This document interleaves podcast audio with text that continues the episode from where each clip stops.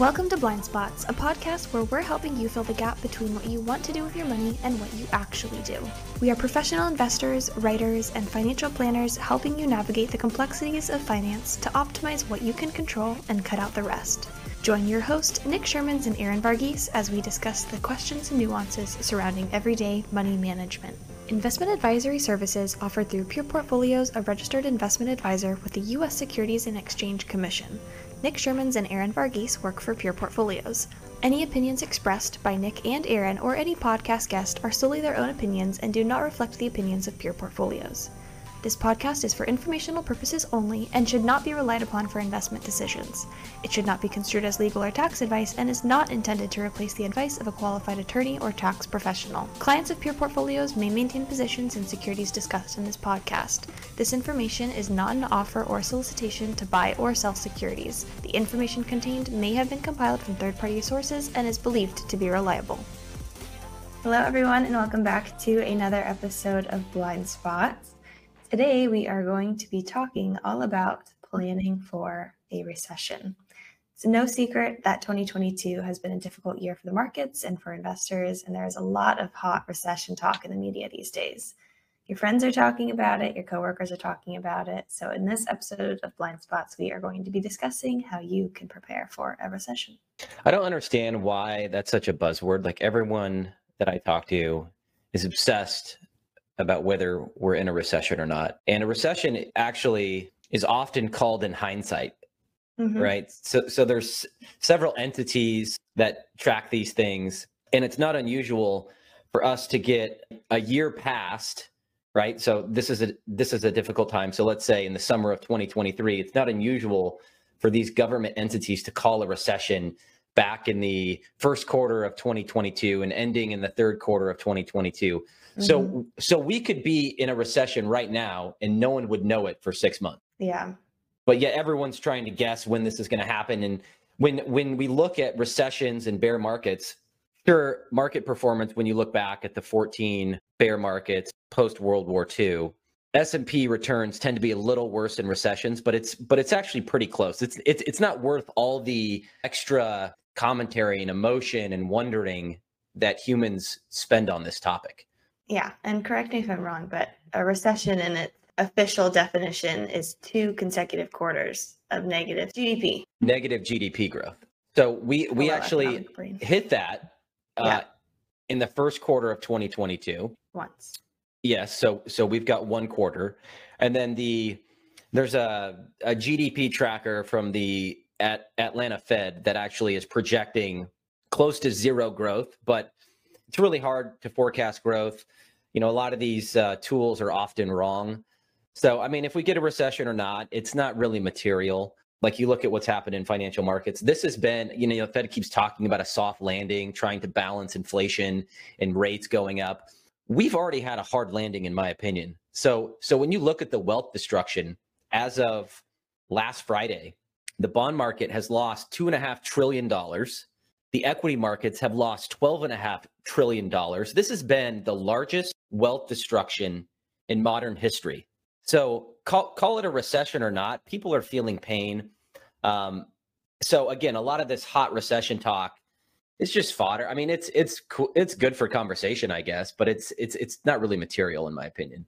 We have a lot of people ask us about how they can prepare for a recession. People want to know what happens next. So we talk a lot about mitigating damage without having an opinion about what the economy does, what the market does next. So we just talked about how typically a recession is called after it's already happened. So how can people prepare? sure. That? And I think the first thing that you need to do is let go of the recession thing. Yeah, we might be in a recession, we might not be. Who cares? Right? What we can expect, and if we're being honest with ourselves, is, is we're all going to experience some level of financial pain given what's happened, if there's a recession or not, our focus should turn on mitigating damage, right? So we've outlined a few things that are, are the low hanging fruit, as we call it, that someone could do to mitigate damage without having a prediction, without playing the market oracle, without guessing if there's a recession or not. Tangible things that you can control that should tighten up your plan. Before we jump into that, give me the persona of someone who is asking these questions because we have kind of outlined this on the person who's asking these questions, but they're not really paying attention to the right thing. They're they're looking at all of the outside factors that they can't control. So tell me about that person. Yeah. So first, you know, I want to be upfront about something. We've had 14 recessions post post World War II with an average decline of 32% for the S&P 500. So what that means is it's normal to get recessions. They they happen every 6 to 7 years. Okay? So people are getting all worked up. Like look, you can set your watch to this. This is normal. This is this is the other part of the cycle. So accept these outcomes. It's it's it's not a a sign that things are broken or that the world's that the world's going to end. Like I actually had someone tell me on a client call the other day that we would be lucky if we're all around in 10 years. And I'm thinking like what what the hell are you reading? Like go outside, get off your phone, quit watching CNBC or or or, or googling things to confirm your negative bias. Like that that's just ridiculous. And and if that's the case, if I'm not going to be here in 10 years, that that further bolsters my point. Like like you want to spend your last days locked inside staring at your phone and stock prices and all that. It's like come on. That is an extreme doomsdayer if I've ever heard one. But to your point, I mean, if you truly believe that the world is going to end or we're all not going to be around in 10 years, I mean, why does this really even matter, anyways? Like, what are we doing here? Right. So, back to your question. So, this is a persona. This is not any one person, but this is this is very common, and it can be frustrating for us when someone is asking about a recession and what the market does next and they're really nervous and they might want to sell everything and go to cash and they're just constantly in this web of negative news and they're seeking opinions that validate their pessimistic views they've gone way off the rails okay on, on on the back end on on this person's plan let's call this person bert okay what what bert is actually doing bert and again bert bert is the nervous nelly Bert is leasing a luxury car for a thousand a month. He owns five pieces of real estate and they're all levered to the hilt. He's got a, he just tapped a home equity line of credit and he's looking to buy another house. He's borrowed against his portfolio to buy a rental property. The same portfolio has a 25% weighting to a risky EV car maker. Um, and he just wrote a $200,000 check to help his son start a business. Okay. So if Bert is truly worried about a recession, his actions are not lining up with that. Mm-hmm. So Bert's focused on external factors that have that he has no control over while he's le- while he's leaking oil on the back end. So yeah. what we're trying to do is just to flip that around. Okay, Bert, forget about what the Fed's doing. Forget about what the market's doing. You need to tighten up all this crap or if we do get a recession, you are a domino away from financial ruin. It's like a house of cards, and you're just going to like pull out the bottom one. So let's get into all the things that you can control. How can someone tighten up their overall financial picture so that they can be prepared for a recession or a tough time? Yeah, so we're going to be doing the opposite of what Bert's doing, or this is what Bert should be doing. Okay. So if you find yourself freaking out or feeling helpless or obsessing about the things that you can't control, this is what you should be doing. Okay. The first thing, and you should have done this yesterday, like, like you should do this a couple times a year, is stress test your portfolio. So stress testing basically means we would say, okay, we're, we're going to run a simulation. Okay. The S&P is going to be down 30% we would want to understand how your portfolio would react in an environment like that. So we would take every one of your holdings and basically shock it for an environment where the S&P is down by 30% and we would give you an idea of how much pain you would incur. Okay? If your portfolio is down by 35% or 25%, you might say, "Hey, whoa, whoa, that's a that's an outcome I'm not comfortable with." Then we would go back to the drawing board to tighten up risk in your portfolio. A lot of people think that you make portfolio changes once the stuff hits the fan, right? The market drops by 30%. I go back to the drawing board and make a bunch of changes. That's a reactive approach. That's not helpful. So, the first thing we, would be looking to do is build a portfolio that reflects the way that you feel about risk and then stress test that so you fully understand the range of outcomes, especially on the downside. Okay. The next one is tightening up expenses. So we talked about Bert, how he has his luxury car leased. Just wrote a check for 200,000 for his son. He's got all of these different expenses. These are things that he can control. Bert's a fun name to say. I'm just going to put that out there. So Bert Bert built his lifestyle and budget around the market always going up, and this is not uncommon. So the last 10 years the market has experienced a, a nice run of of gains. What people have done was built that expectation of the market going up into their plan, right? So they've gotten used to taking instead of 4% out of their portfolio, maybe taking 8% and and they've gotten away with it because the market has covered that up. But once that changes, once the tide goes out, it's not the worst idea to go back in your budget and look for areas to tighten up. Okay, that's not always a fun thing to do. Some people don't like to do that. You know, we had a a person tell us yesterday that they don't budget, they don't want to budget, but yet they were worried about what the market does next. And it's like, look, this is this is the low hanging fruit. I mean, we we we run thousands of plans a year, and the biggest input is how much people spend a year.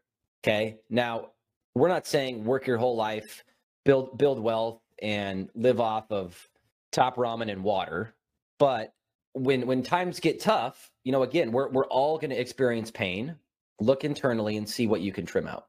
Yeah, people always look at budgeting as this restrictive um, exercise, something that's going to change the way that they live their life. They're not going to be able to enjoy all of these things that they once enjoyed. But budgeting is really just looking at what's coming in and what's going out and having an, an idea of what that number actually is. And that doesn't mean that you have to trim that back like immensely. You still want to be able to spend money on the things that mm-hmm. are important to you, but having an understanding of where your money is being allocated every month is important because, or you might come up with some things that you can trim back.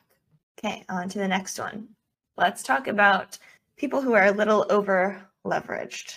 So I'm not a pro debt guy. I'm not an anti debt guy. I think, again, the last 10 years have incentivized people to take on debt because rates were low Mm-hmm. So it was a very easy thing to do. It looks like that's changing. And I I'm I'm just uncomfortable with the notion of taking additional debt when I'm retired. Like my my my human capital, my future earning capacity is n- near the end of the line and I'm taking on debt. Like that just seems like it's not a, a natural progression. So what what we've seen is people taking out a home equity line of credit, taking a loan against their investment portfolio, um, actually doing the opposite of, da- of of downsizing their home, but but upsizing, taking on additional mortgage debt. So so all of these things can just push you closer to the risk of ruin. Like if if we're trying to make it so you're financially unbreakable, this is just another piece that makes it makes your plan a little more fragile.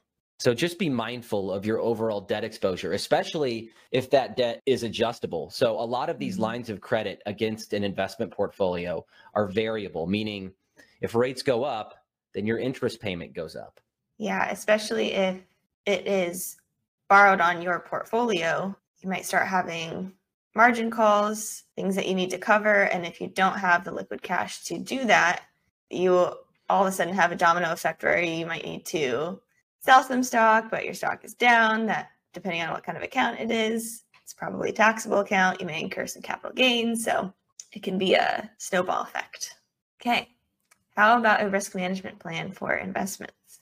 Yes. So I'm I'm amazed at how often a do-it-yourself investor or even a professional advisor does not have a risk management plan right so i'm i'm not talking about a market timing plan. I'm not talking about going from fully invested to 100% cash.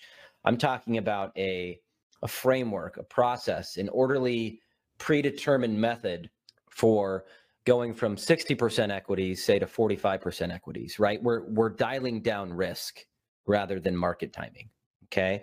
So if if if you're doing your own investing if you're working with an advisor like i just saw an interesting graph um, so the uh, there's this there's this entity that publishes household ownership percentage of equities, and they just published their um, May 2022 graph or data set. And it basically showed that retail investors haven't really changed their equity exposure given what's happened in 2022, which which is not the worst thing. I mean, if you have 20 or 30 years to invest, yeah, that's great. That's fine. You can stay the course.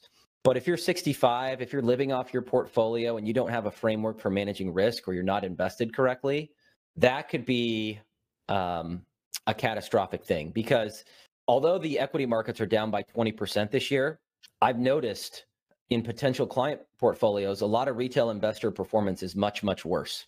And you know, I just looked at some numbers. Uh, the Russell 3000 index, which is basically a snapshot of the U.S. stock market. If if you're picking stocks, right, which a lot of people do, a lot of advisors do, a lot of DIY investors do, the average stock in the Russell 3000 index is down by 44 percent. And I think that's part of the reason why people feel worse than they did, or worse now than they did during the COVID sell off, and they feel as bad as they did during the financial crisis in 2008. A lot of investors piled into big tech stocks, and a lot of those stocks are down 40% from their all time highs. So, this is a long way of saying understand your risk exposures for one. And that goes back to my first point about stress testing the portfolio, but have a framework for dialing down risk right? I think stay the course is fine advice. If you're if you're 25, if you're 35, if you're 45, staying the course might not be the best approach if you're 65 or 70 and, and you're retired and drawing off your portfolio. Yeah, Nick wrote a really great blog a, while ago about staying the course or being told to stay the course. So I will link that down. Know that when your advisor tells you to stay the course, that's the easiest path for them, right? They they have to do nothing and they're communicating to you to try to calm you down and keep you as a client. So I think that's again, it's okay advice for some people, but for for those that are needing their investable assets to supplement their lifestyle, that might not be the best advice. Since we're on the topic of risk management, do you want to talk about un- unwinding concentrated positions? Yeah, so this is a great opportunity to unwind a concentrated position. So a, so a position that makes up a higher percentage of your portfolio than you would like it to. So we we see this for people that work in big tech companies, you know, they have stock options and their their company stock has become a large percentage of their investable assets. So a great opportunity to chip away at some of those positions that might be underwater or um, at a less capital gain than they were at this time last year. Mm-hmm. A, another good opportunity would be selling a legacy position, uh, like an old like an old mutual fund. So so a lot of potential clients that that we come across have bounced from broker to broker, and they've accumulated just a bunch of garbage over the years. A, a, you know, a, a random hodgepodge of mutual funds. This is a great time to unwind those too, because unlike the last 10 years, we we now have unrealized losses since pretty much every asset class is down this year to offset those embedded gains. So getting rid of concentrations, getting rid of unwanted positions. This is a great year to do it because again, we have losses. Okay, how about Roth conversion? There's a lot of talk, a lot of blog posts, news articles about Roth conversions. People get really hung up on the idea that they need to do a Roth conversion. What's what's confounding to me and I think you can attest to this, Aaron, is is that the Roth conversion chatter is loudest when markets are up. I mean, like last year, we had mm-hmm. a lot of clients asking about a conversion um, yeah. when the market was making all time highs, and that's actually the worst time to do a conversion. Mm-hmm. So, so one, I think people need to model it, it uh, model in their financial plan one one outcome running a conversion, another not running a conversion, and seeing how that impacts see, seeing how that runs out over the next 10 to 15 years. Like like we don't want to r- run a conversion just for the sake of doing that because you're going to be saddled with the tax bill. So does mm-hmm. a roth conversion have a material effect on your financial plan? Maybe maybe it doesn't okay? The second thing and i kind of touched on this it's better to do a conversion when the markets are down right but it that probably feels pretty uncomfortable because one your your portfolios are down and mm-hmm. you're going to convert and create a taxable event so your assets are down. You're you're going to have a tax bill at the end of the year. But if if you run it out for 10 years, and you convert at a market bottom and, and, and you convert money to a Roth and the market rebounds, all of a sudden you have this growing pot of tax-free money for the rest of your life. So it's a it's a bit of a mental warfare thing, but long story short, it's better to do conversions when the market is low rather than at all-time highs. Yeah, I think people here are, are fascinated with the idea of having tax-free money in retirement and so that that's going to be the absolute best thing for them, but for the people that we have run the scenario for, um, it's been surprising how many people it is not the best option for. You end up paying more taxes on the front end or over your lifetime, and it just doesn't just doesn't make sense. It's not you don't really get ahead by doing it. Well, and there's also this subset of people that are into projecting what future tax rates look like.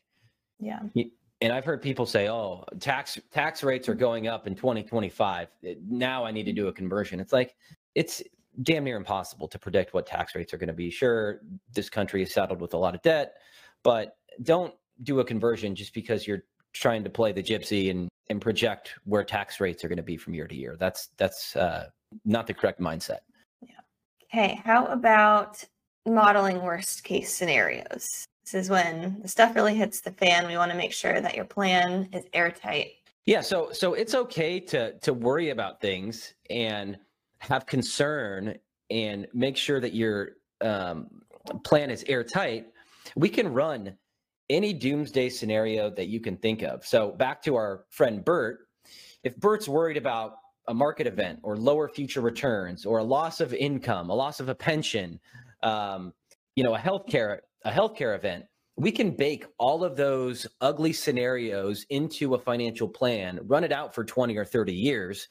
If your plan still is successful, that's a pretty empowering place to be. So you don't have to make emotional decisions. You don't have to worry for no reason.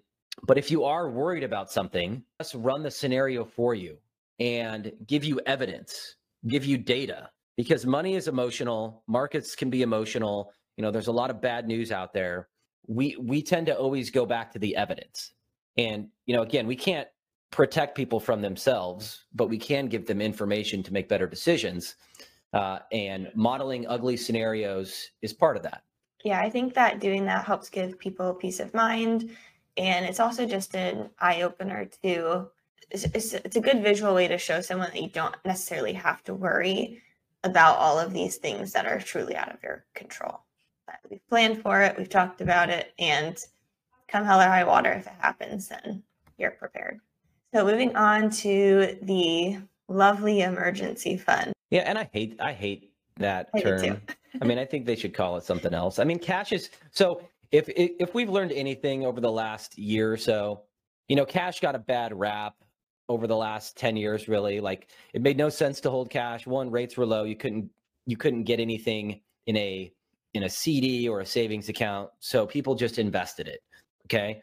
But the last year has been really ugly and messy. And I think that that confirms the age old adage that you should have some cash.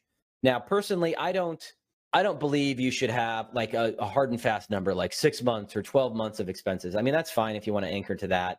You know, I think it depends on some other factors like how risky your employment income is, if you're retired or not, if your spouse works or not.